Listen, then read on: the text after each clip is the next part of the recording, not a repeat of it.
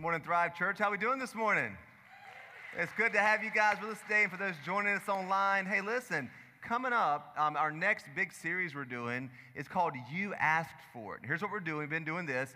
We've been asking you to submit questions about the Bible, about life, about anything um, to this number here. You can text it, you can call it, because um, what I'm doing is coming through and I'm going to be answering for four weeks some of the biggest questions that people have that are Christians and those that are non Christians. And what we want to do is answer the questions that you have. So if you have a question, if you've ever had a question, right? Like, was Methuselah really 969 years old? Whatever your, your question is, submit that in, text that or call that. So we would love to have information from you. We're shutting that down soon because um, I've got to get the content ready for that series, but we'd love for you uh, to do that for the series called You Asked For. Well, if you've just joined us today, uh, we're in a series in the book of Acts. If you've not just joined us, you've been with us for 14 weeks. We've journeyed through the book of Acts. We still have several more weeks in it as we're looking at this unstoppable movement that you and I are a part of called Christianity and how it began.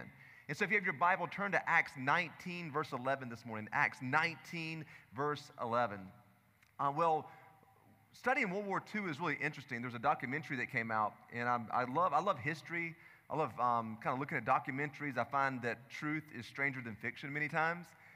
And we looked at World War II, America entered World War II late. And when America entered it, though, here's what they brought to the table it wasn't just more troops, they brought advanced weaponry to be able to match the Germans whenever they were entering the war. Matter of fact, they had an advanced version of the Sherman tank. They brought in radar technology gas mask, and even something called the atomic bomb, right? Which was uh, really, really big. So um, some of y'all got that. But what they did was they made sure they had the right weapons for the enemy that they were facing in that war. And I want to submit to you today as we look at Acts 19 that many times we're not bringing the right weapons to the enemy that we face in life. We have a spiritual enemy. His name's Satan. He has demonic forces. And I believe that so many believers never even think about that. They never think about the influence that these forces may have on our life or think about how that even disrupts the world that we're in. And I want to show you today in the book of Acts how that was true for Paul and true in his day and it's true for us. Now, before we jump into Acts 19, again, we've established every week about the book of Acts. You say, man, I've heard about Luke and Acts every week. Good. Now, now maybe you can teach someone. That's why I tell you over and over again, you are the greatest teacher is repetition, right? And so Luke was a doctor who, again, researched and wrote his gospel, the Gospel of Luke, to his friend Theophilus. But Luke, being the detailed researcher that he is, didn't stop at the Gospel of Luke. He wrote something called the Book of Acts, which we're looking at. And that's the 30 year history of the early church when it first started. And he had this unique perspective of interviewing and finding things out from the first 15 chapters. But after that, Luke then joins Paul's team and he's in it all. Like today, when we look at Acts 19, Luke was there. What else that you can resonate with is this that he was a non Jew. He's the only non Jewish writer that we know of in the New Testament. And so, if you're skeptical of Christianity or you're not sure about the Bible and you think it was just a book of fairy tales, I want you to realize that what Luke did was he wrote to a friend that may have been skeptical too about history and facts of what was seen and what was experienced. Now, here's what happened Jesus' um, resurrection of the dead. We celebrated that Easter Sunday. We all celebrated, had a great time. But then Jesus doesn't just go to heaven. Many people think he resurrected and went to heaven. He spent 40 days on earth, appearing at different times to his disciples, teaching them about the kingdom of God. And the main thrust of the book of Acts, and how we even have a church today, 2,000 years later, is because he gives them this command. He says, Go to the upper room and pray. He says, The Holy Spirit's gonna come upon you. And when he does, you'll be my witnesses in Jerusalem. They were Jews. That was cool. Jerusalem was easy. Judea. Well, that's our cousins. That's kind of that's Jews too. That's really easy. Samaria. We don't like Samaritans. Matter of fact, we hate them and they hate us. It's a little tough. Then he says, You'll go to the outermost parts of the earth. They thought that's just a suggestion. That can't be a commandment because God doesn't want to save non Jews. Surely non Jews can't be Christians too. And so what we see is, is that, yes, Christianity rapidly exploded in Jerusalem. The Lord moved powerfully and saved 3,000 on the first day, the day of Pentecost, and Christianity just rapidly grew, but they stayed in Jerusalem. So persecution came, and it came through a guy named Saul. Saul came and began to uh, murder Christians and put them in jail. And one day, while on the way to persecute more Christians, Jesus shows up in his path, blinds him, knocks him off his donkey, and Saul gets saved. And then Saul goes, and for 14 years, he goes and he studies the Old Testament, which was the Torah. He was a Jewish leading priest, and he found out all about Jesus and how Jesus was the Messiah. And when God released Saul back into ministry, he changed his name. You know why? Because if they heard that Saul was coming to do Bible study, they're like, yeah, I've heard that joke before. Yeah, he's coming to kill us. No, no, no, no. This is Paul now. He's different. And so Paul is given this unique and incredible ministry to non Jews. That was his ministry. The most Jewish of them all was given a ministry to non Jews. And so then he goes on missionary journeys, spreading to the outermost parts, Asia Minor and Europe. Now in Acts 19, he is in his third missionary journey. Things are starting to wind down. We'll now go to his descent to Rome because Paul ultimately wants to go to Rome to appeal to Caesar because he wants to share the gospel with the top leaders in all of Rome hoping that they will hear and respond to the gospel. And in Acts 19, on his third missionary journey, he goes to a place called Ephesus. Now, before we jump into Ephesus, I want you to understand some things about Ephesus. It was a military city, it was a port where a lot of melting pot, a lot of people from different places came because the sea routes were how everything got through, and they're in Ephesus. But Ephesus also is something very unique about it, you've got to understand, is that the whole city worshiped this goddess named Artemis, or if you're Greek, Diana.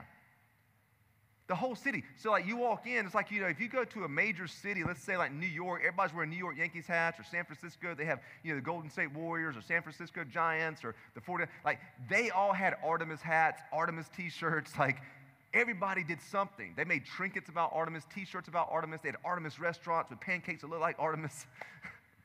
the whole city worshiped. It was very highly spiritually charged in a pagan, demonic way. They worshiped a false goddess that was a demon. And when Paul went in there, God is going to use him and grace him to reach the people of Ephesus with power. Last week, we saw he had a different uh, approach. He, when he went to the Athenians in Mars Hill, they were all philosophers who were all about knowledge. Now Paul comes in and God graces him to reach them in a different way. And I want you to look at what God does in Ephesus, which is a powerful, powerful work.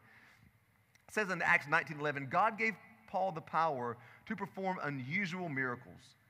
When handkerchiefs or aprons that had merely touched his skin were placed on sick people, they were healed of their diseases, and evil spirits were expelled.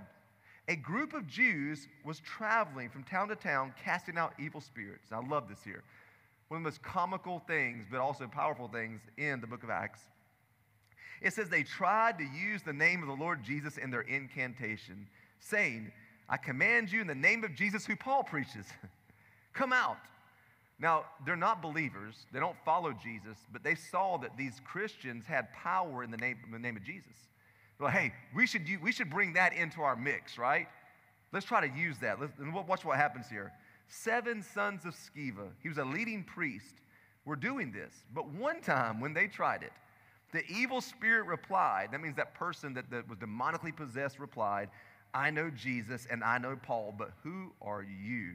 The man with the evil spirit leaped on them, overpowered them, and attacked them with such violence they fled from the house naked and battered. Seven men got their tails whipped by one guy possessed by, by a demonic spirit because they're going around trying to, trying to use the name of Jesus, trying to use the name of Jesus, but they weren't Christians. And look at this, verse 17. The story of what happened spread quickly through all Ephesus to Jews and Greeks alike. A solemn fear descended on the city, and the man, excuse me, the name of the Lord Jesus was greatly honored. Many who became believers confessed their sinful practices. This is, this is what revival is confessing their sinful practices. A number of them who've been practicing sorcery brought their incantation books and burned them at, at a public bonfire. The ba- value of the books was several million dollars. So the message about the Lord spread widely and had a powerful effect. I want you to realize this that what we see here is a few things. As I said last week, Paul was in um, Athens at Mars Hill. He understood the philosophy of the day. He understood, he even quoted their own philosophers back to him. He connected with them, as Pastor Brian told us last week. He didn't condemn them. He knew how to speak their language. And in Athens, he spoke to their heads with truth, with knowledge. But in Ephesus, it was God's power that had to be shown because there's a whole different group of people. Before I move forward, I do want to say this, is this is not my message, but when it comes to sharing your faith with people, if you have a one size fits all approach, it's not going to work because every person is different. And that's what God graced Paul with. God said, I'm going to grace you when you go to Athens to speak to them with knowledge, to break things down from their own language. But when you go to Ephesus, that place is demonically wicked, and I'm going to give you power. I'm going to give you the power to perform unusual miracles. Now, this didn't happen everywhere Paul went with, that, with the ha- handkerchiefs and aprons. That was just there. Why? Because the people of Ephesus needed that. It was sorcery, it was witchcraft, and that whole place was full of that. And one thing you have to realize that's so important, and this is what I want you to gain from what we see in Acts chapter 19, is this that the unseen world has a big effect on the seen world. Say it one more time. The unseen world has a big effect on the seen world. We're only used to our five senses, right? The things we can touch and taste and smell and feel, all that. Like we're used to that. But we have to realize there is a spiritual world that is full of demonic forces. There's a spiritual world out there that we cannot see that is just as real as the world we can see. And it has influence in our lives, It has influence on this world. And what I want to show you today is how do you engage in that? And how do you make sure you're not overcome by that? How do you pray effectively? How do you engage that world? Because if you're a believer and you don't learn to engage that world, you will be swallowed up. You will find your life ineffective. You'll see cycles of brokenness in your life over and over again. You won't see the victory that God has for you. And what Paul knew was this he knew that the unseen world was very important and very powerful. See, if, if you're thinking of it like this, it's like, you know, the, the unseen world and, un, and the seen world is like an iceberg. Now, iceberg, you only see about 5 to 10% of the iceberg, and underneath is 90%. It's a little tip up here, then underneath. What you see in the seen world is 5 to 10%. What you don't see is the 90% underneath the surface. That's the spiritual world. That's angels and that's demons and that's all the things we can't see that's influencing and that's working behind the scenes. I'm not here to be weird or freak you out, but you do need to know that. And that's something that is true about Scripture that, uh, that we're seeing that. And I want you to understand how to navigate the unseen world, to understand that in your life there's influences to understand that, that when we let sin into our life that that's given access to the enemy into our life to understand that, I mean, if, if, you're, if you're a believer, and maybe if you're a little more mature, or you can, you can almost like sense when you go to certain places the darkness of that place. You can walk in places and just sense, like, man, there's something different about this place. And can I tell you the places where sin is most rampant? That's where demonic forces and powers have the most effect. And so many times I think that, that we don't understand that there's this unseen world influence in us. If you've never read the book, The Screwtape Letters by C.S. Lewis, The Screwtape Letters is a, very, is a fictional book. But what C.S. Lewis does is this he has, there's a demon who is writing to his uncle, who's another demon. And they're having conversations about how do they seduce and how do they trick and how do they, how do they really work in this believer's life. And they go over and over again talking about the things that they can do slightly and seductively to, to bring that believer into bondage. And we have to understand that in our life, the same thing is happening. We don't know all the details of it. We're not given a, a roadmap for it, but we do understand this that there's a spiritual enemy. And here's what we have to know about that fighting the wrong enemy with the wrong weapons will give us the wrong outcome. Fighting the wrong enemy with the wrong weapons will give us the wrong outcome. And that's something that we have to understand because when you have a spiritual enemy, you've got to fight with spiritual weapons. We have a spiritual enemy, you've got to engage spiritually. And many of us only live above the surface. We see everything at the surface. I told our staff at the beginning of the year this I said, there's two questions you've got to answer in your life at all the time. I should be able to walk up to you at any point in time. I tell our staff ask, what is the Lord specifically doing in your heart and your life? What is He correcting? What is He encouraging you in? Because if God never corrects you, I can't trust you. Because He loves those He disciplines, right? He loves those, those He corrects. So I would want to know from you, Pastor Keith, what is God correcting in your life right now? What is He comforting you in right now? And that's one question you got to ask. But the other side is this, and this is where it really gets serious. What is Satan trying to do in your life right now? What is it that the enemy is at work in? And if you don't know, then when you look at broken relationships, when you look at cycles of addiction, when you look at when you're offended, when you're angry, when, you're, when all those emotions come in, the enemy is at work in those situations. You got to know right now, this is what the enemy's trying to do in my life. So you got to answer those two questions. Those are the questions that are below the surface. Because above the surface, all you see is are the things around you, the people that you're talking to, the job that you're at.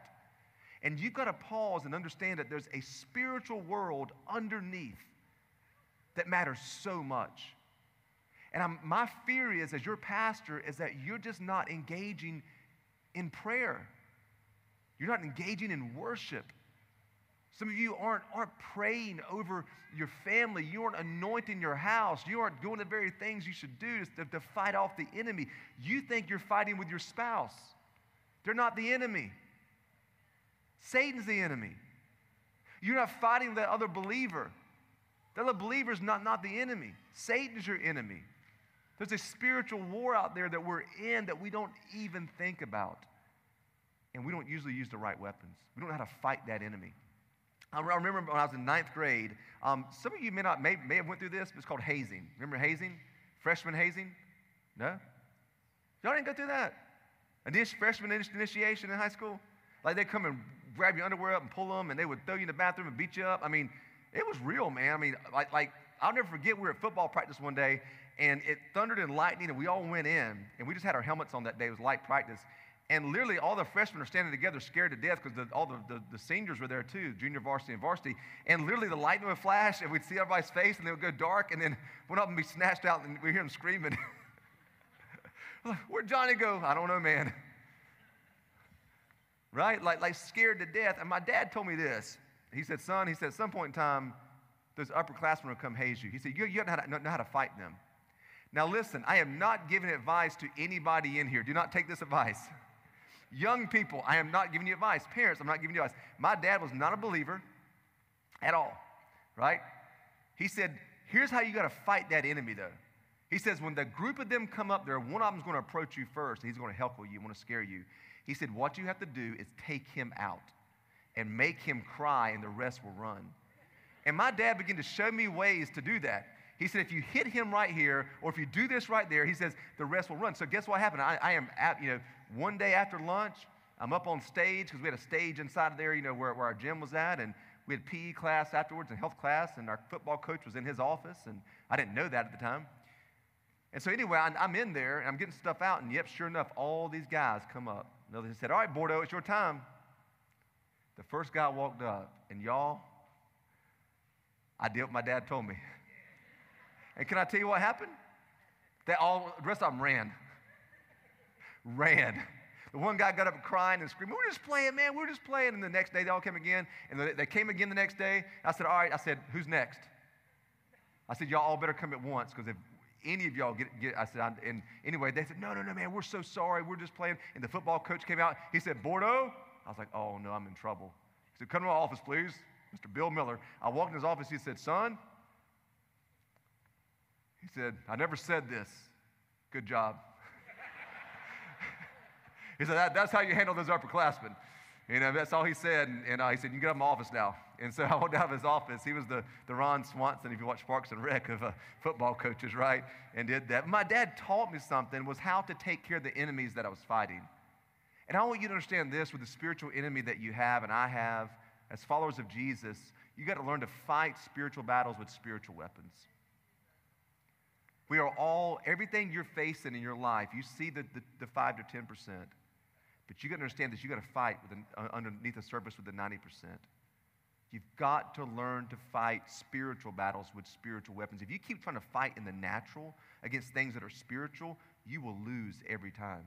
You'll be just like the sons of Sceva, getting your tail whooped every time you keep going into battle. You, you'll never have victory. You'll keep running the same things over and over. You have to learn to do that a matter of fact, what Paul did was he wrote a letter to the church at Ephesus. He spent over two years there.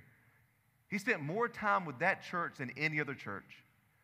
And he wrote a letter to them. And in the letter he writes to them, he directly attacks Artemis and Diana in that letter. Matter of fact, in the opening chapter of the letter, he says to them, You are blessed with every spiritual blessing in Christ because you are seated in heavenly places with him. Now, why would he say that? Because in Ephesus, the saying was, You are blessed by Artemis or Diana. And he's changing their mindset.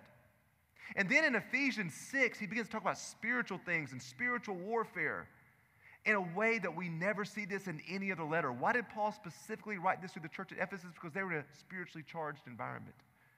And here's what he writes in Ephesians 6, 6 verse 10. He says, A final word.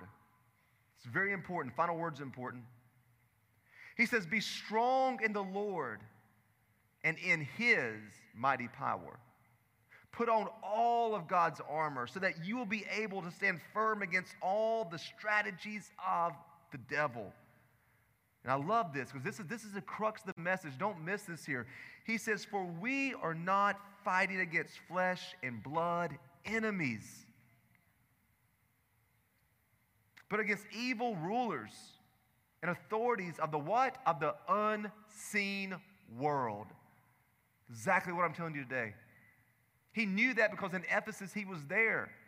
He saw that. He knew these people were engaging in that. He says, against mighty powers in this dark world and against evil spirits in the heavenly places.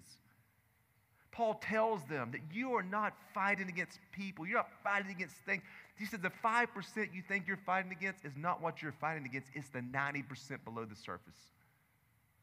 And what's interesting here is that Paul uses this terminology to them about putting on God's, God's armor. And if you look uh, at the, uh, the, remaining verses, he says, put on your shield of faith and your helmet and your breastplate of righteousness and all that. Do you know why he said that? Very important. Because Artemis was known for her military strength, for her bow and her arrow. That's why he said it will quench every fiery dart or arrow of the wicked.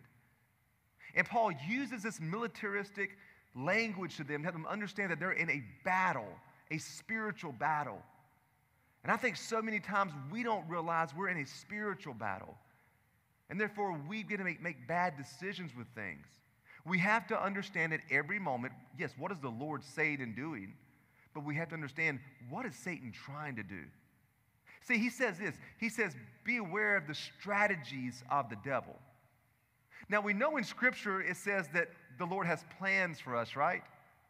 Do you know what the opposite of plans are, though? It's strategies. See, God has plans for you, but Satan has counter strategies for God's plan for your life. And so he wants to implement them. And he does that into our life. And if we don't realize what's happening, we're going to make big mistakes. And that's my fear. So, what I want to do is show you by asking the right questions how do you fight in this unseen world?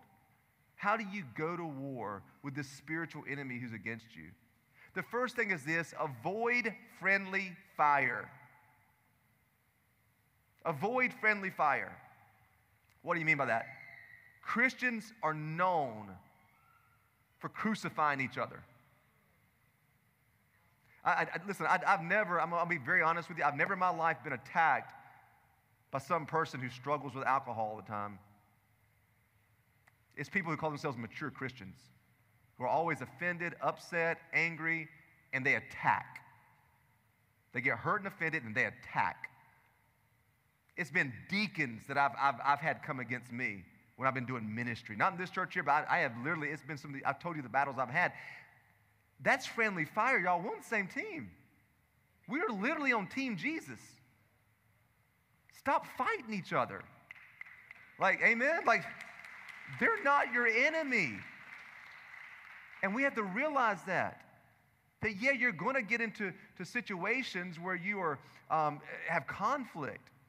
But I told my son we were playing one of these little fighting games one time. He kept shooting all his friends.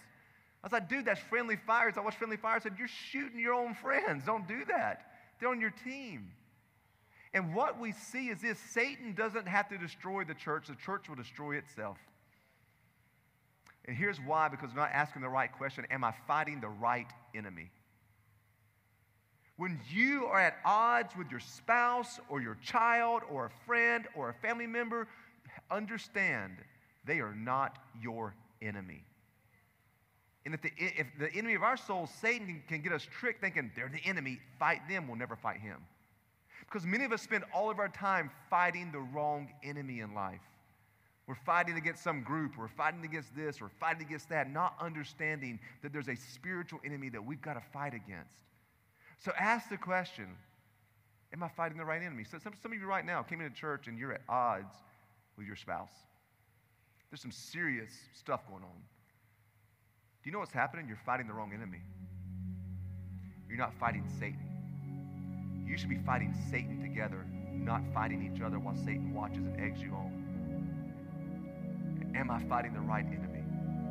The second point is this fight for resolution, don't fight to win.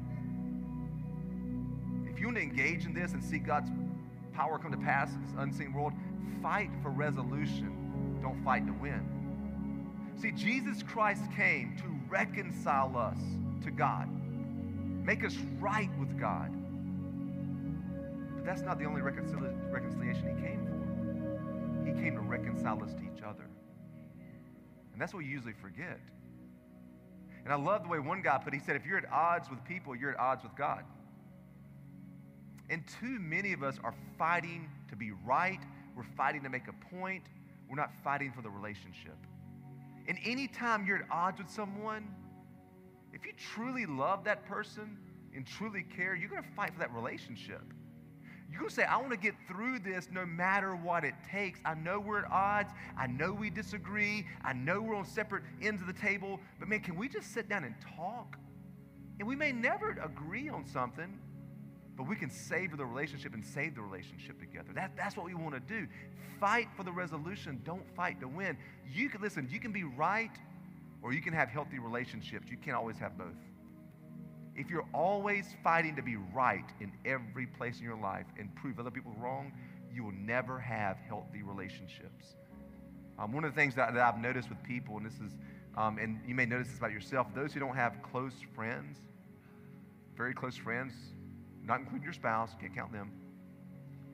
They're usually people who always fight to be right. They don't fight for relationships. Because the moment they have a disagreement, they cut someone off and they're on to some, something else. And they never have anybody surrounding them. Fight for the resolution, guys. Don't just fight to win. And here's what you have to ask with this the question you have to ask when it comes to that is this here Am I fighting for relationship or am I fighting to make a point? Because Jesus prayed in the Garden of Gethsemane. He said, I pray that they may be one, even as you and I are one, Father.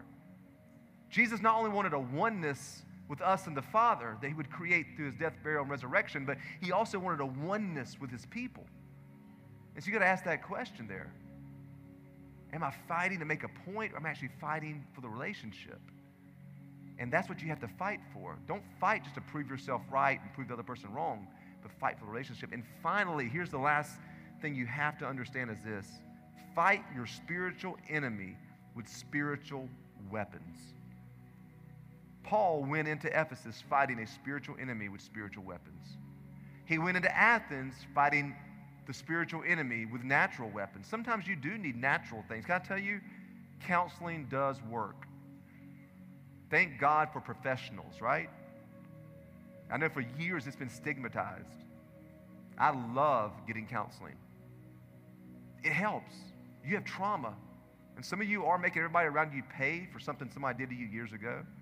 It's not fair to them, it's not fair to you. You get help. But can I say this? What we usually don't think about is, though, we're not fighting in the spiritual side either. We're not going to the Lord in prayer. We don't have an atmosphere of worship in our homes. I mean, we're, we're not teaching and discipling our children about how to pray and how to go to war. We have got to go to war. Guys, I walk this, I walk this sanctuary and I touch every chair you're sitting in and I pray for you. I pray for your families. I pray against the addictions you're facing that nobody knows about. I pray against the depression you're going through, the physical ailments you're facing. I come here and I pray and I ask for the presence of the Lord to be evident in this place when you come in, for Him to meet you where you're at. I pray that His anointing would be here. Why? Because I want to make sure that the Lord is working spiritually. I rebuke the enemy from this church. That when you walk in, there's like a secu- TSA security checkpoint. There ain't nothing dark coming through these doors, right? Praying that God would send His angels in this place to minister to you as you worship. Like, that's spiritual warfare. And I think some of us need to be reminded today that we're not, we're not fighting that. We're not fighting a spiritual enemy with spiritual weapons. You know, my, my grandmother taught me this, and she would tell me, she would say, Son, every time you drive down that road, we, we had something called Clifton Lane. My grandparents were Cliftons. She said, Every time I saw that little white Honda Prelude, she said, I would get on my hands and knees. I would plead the blood of Jesus over you to protect you. She said, I, I, I knew you were going out to sin and drink and do drugs. And she said, Lord, please protect them. Lord, please convict him of his sin. May the conviction of the Holy Spirit fall. May, may it make him sad and angry the more he does this stuff. And you know what happened eventually, guys? That did happen. And I gave my life to Christ for that. I'll never forget the time when she told me that, my, that, that, that the Lord woke her up and told her to pray for my brother. She didn't know what had happened. You know what happened? My brother had an aneurysm at 37 years old. He was laying there, and the doctor said he's not going to make it through the night. He had this aneurysm, and he's sitting there, and my grandmother begins to pray and pray and pray. She got her knees praying in the Holy Ghost and just praying. And she gets a call about 10 minutes later. Is my mom, she called her mom and said, Mama, you never believe what just happened. He opened his eyes and started talking. He, he ripped the cords out of his hand. He, started, he got up. He was in his right mind. The doctor said it was an absolute miracle. She said, honey, she said, she said, the Lord told me to go in prayer. She said, I, did, I didn't know what was happening because all, all she knew was, hey, just, hey, just pray for Daniel. That's all, all she got was pray for Daniel. No, nobody really knew what was going on. I didn't know what was going on. And she went to the Lord and, and, pray, and sought the Lord for that. Friends, can I tell you that our first resort should not be going to Facebook? It should be getting on our knees the first resort is not fighting against your, your spouse, it's not fighting your kids, it's praying, it's declaring, it's using spiritual weapons for a spiritual enemy. And some of you today are in situations that are way above your pay grade. You're in over your skis, you don't know what to do, you're stressed out, you're tired, you're worn out, you have exhausted everything you know to do. Can I tell you something? you've probably not been fighting the spiritual enemy with spiritual weapons. And that's what God's asking you to do today. That some of you need to do this. Put some worship music on in your house. Listen, I, I listen to, the music that's not all Christian music, okay? My son and I, we listen to, we love 21 Pilots. That's our band together. But, but can I tell you a little secret? I flood my house with worship and the worship of Almighty God. And I pray. And I pray over him when he's not even there. And I declare the spirit and presence of God will just dwell in our home. That he would experience God's peace, that he would hunger for God's word. Understand there's a spiritual enemy that we got to fight with spiritual weapons. And the question that you have to ask is this Am I fighting with the right weapons? America entered the war knowing that they could stand toe to toe with the Nazis because of their weaponry, and they could take that enemy out. You can know this, guys, no matter what you're facing with the right weaponry of prayer and of worship, confessing of sin, of, of going to community, to people here, and asking them to pray for you, that you can overcome whatever's happening. Because underneath the surface, there is a strategy against you. God has a plan, Satan has a strategy. Make sure you're fighting the right enemy with the right weapons. Amen. Let's pray this morning. Father, I ask this morning that you would just flood our hearts with your Holy Spirit. Help us, Lord God, to begin to go to our knees in prayer and seek you, Lord.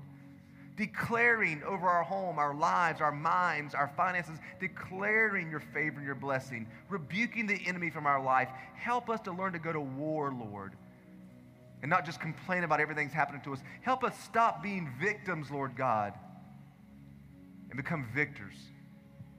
Right now, Father, I pray for those. There are people in here watching online, there are people here physically. That, Lord, they are in over their skis.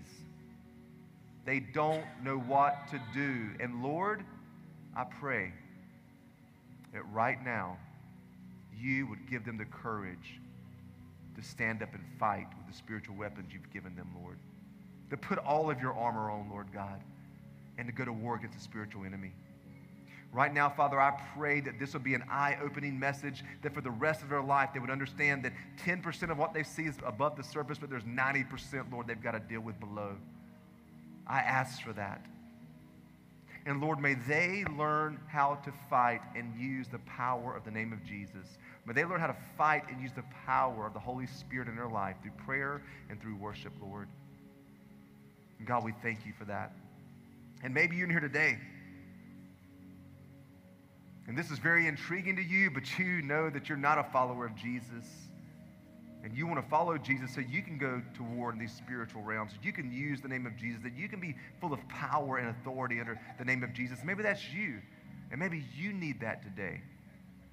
Maybe you walked away from your faith and you said, you know, it's time to come back to faith in Christ. Or you've never given your life to Christ. There are some men in here who have not fully surrendered to Jesus that need to do that for their homes. And I, I just, right now, I feel there's some people in here right now that God is calling and you know it. The day is your day of salvation. I don't know who you are in here, but pray this prayer after me. You say, God, I need Jesus. I repent of my old life. I turn away my old life and I give my life to you today. For I believe that Christ died on the cross. I believe he rose again on the third day. And today, I surrender to Him. Thank you for saving me. Thank you for redeeming me. I'm yours. In Jesus' name, amen. Amen.